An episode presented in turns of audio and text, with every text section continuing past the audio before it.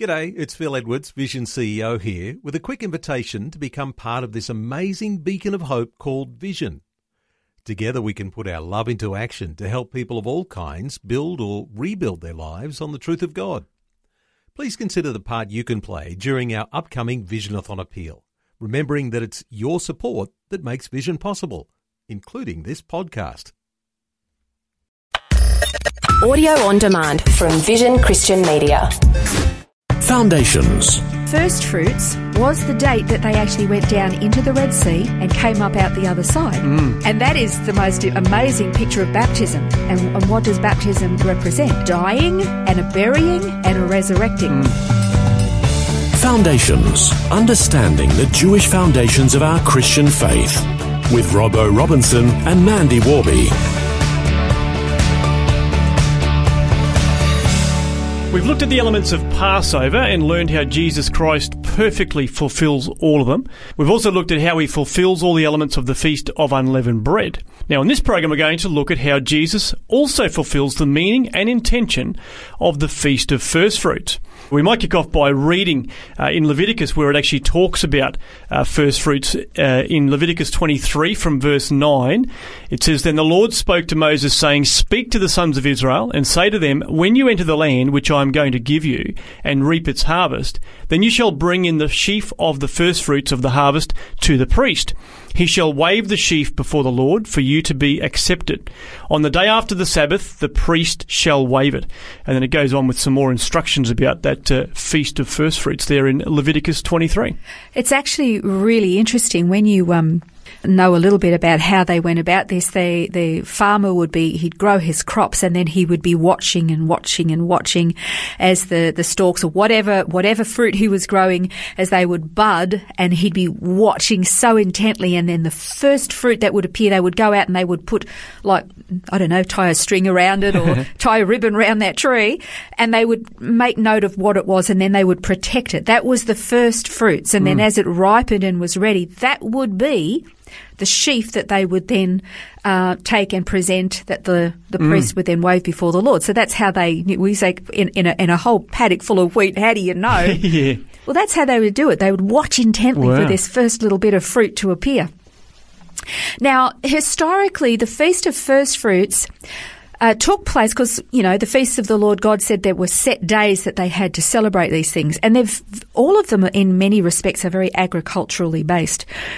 And First Fruits was the day that the Hebrew slaves, get this, is amazing, when they came out of Egypt, so they'd had Passover and God said you have the Feast of Unleavened Bread, but when they left, the actual date of First Fruits was the date that they actually went down into the Red Sea and came up out the other side. And that is the most amazing picture of baptism. And what does baptism represent? It represents a dying and a burying and a resurrecting. Now, you've got to keep that picture in your mind, this death and this resurrection. Amazing. Now, this, again, was the day when the Israelites were set free, and they were the first fruits of those generations that had been enslaved. Yeah. Okay, so you kind of get this picture in your head. So they were the first fruits. And, of course, you know, all of these successive generations before them who'd been enslaved, they were in this bondage in Egypt. Now they're free. They've come through this death. They've come through the trials. Now they've come out resurrected. The first ones ever. And then, of course, God brought the children of Israel into the Promised Land. They were, you know, they were then to bring the first fruits of their harvests once they were established and present them to the Lord. And Josephus actually recorded that the people were not to partake of the harvest until the first fruits were presented. And actually, if you keep reading in that passage that you did from Leviticus, it actually says that they had to refrain from eating certain foods until the first fruits were presented. Now, Jesus is actually called the first fruits. And I want to read to you from 1 Corinthians 15. This is verses 20 to 23. It says, "But now Jesus Messiah has been raised from the dead, the first fruits of those who are asleep." Okay, we've got again this picture of a death and a resurrection and that having to do with the first fruit. "For since by a man came death, by a man also came the resurrection of the dead. For as in Adam all die, okay, we are all from the loins of Adam, so therefore we're all contaminated by sin, and also therefore we're all going to die. And so also in Jesus Messiah, all will be made alive. But each in his own order, Messiah the first fruits, and after that those who are Christ's it at his coming. So Jesus is the first fruits, the first in the order, in preeminence, just as the offering of the first fruits is the first and the best portion that they select from their harvests on the physical fruit. And then there's also a passage in Matthew 28:1-7. I might actually get you to read that if you wouldn't mind, Robbo. Now, after the Sabbath, as it began to dawn toward the first day of the week, Mary Magdalene and the other Mary came to look at the grave. And behold, a severe earthquake had occurred, for an angel of the Lord descended from heaven and came and rolled away the stone and sat upon it. And his appearance was like lightning, and his clothing was as white as snow. The guards shook for fear of him and became like dead men. The angel said to the women, "Don't be afraid, for I know that you are looking for Jesus who has been crucified. He's not here, for he's risen. Just as he said, come see the place where he was lying. Go quickly and tell his disciples that he has risen from the dead."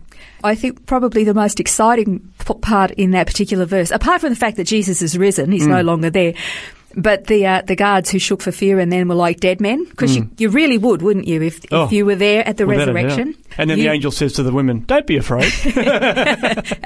I think he knew what he was talking about, because I reckon they really were afraid. It would be quite terrifying, actually. Okay, so Jesus, we know him as the high priest. We already know that. The high priest. And the high priest was always the one to observe the feasts of Israel, and he did. Jesus did that. And they all always gave a first fruits offering. He gave a first fruits offering of himself. And it was the first of many among whom we are, because we belong to him. We who love him will also be counted as a first fruit. So he was the first fruit to rise from the dead, presenting himself. And then, because we believe in him, we are also counted as first fruits. Not only was he fulfilling all of the first fruits, but it was the timing of it as well, because it was actually on the right date that he was the first fruit. He was resurrected on first fruits. He was sacrificed at Passover, and then there's no leaven in the bread, as he was the bread of life for the entire week of Passover, and then he was resurrected on first fruits. I mean, isn't that amazing? Yeah. Sometimes you sit back and you go, nobody could have orchestrated this humanly speaking. Yeah. It's not possible. The hand of God. I like the way Dr. Chuck Missler actually says this. It's like it's the fingerprints of God all over it, James 1:18 says, "In the exercise of his will, he brought us forth by the word of truth, so that we would be a kind of first fruits among his creatures." So we ourselves become also first fruits after him. So the first fruits among the brethren after Jesus' resurrection, who were they? Actually, I'm going to get you to read Matthew 27:50-53. "And Jesus cried out again with a loud voice and yielded up his spirit. And behold, the veil of the temple was torn in two from top to bottom, and the earth shook and the rocks were split.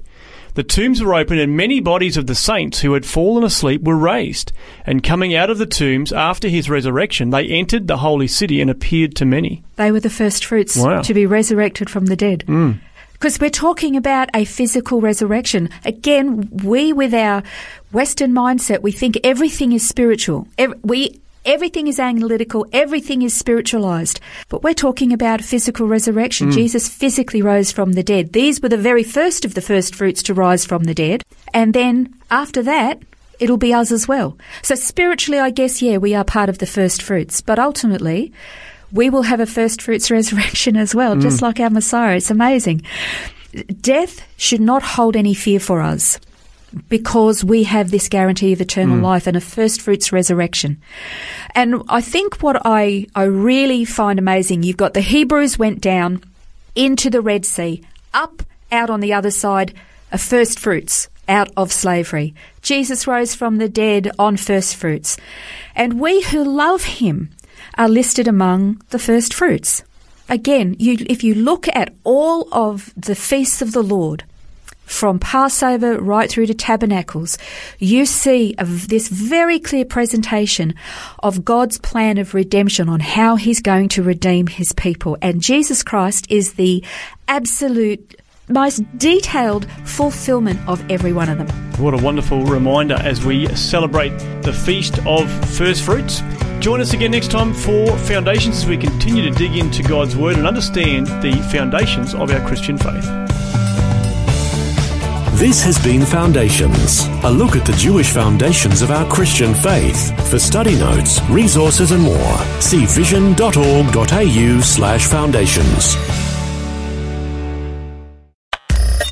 Thanks for taking time to listen to this audio on demand from Vision Christian Media.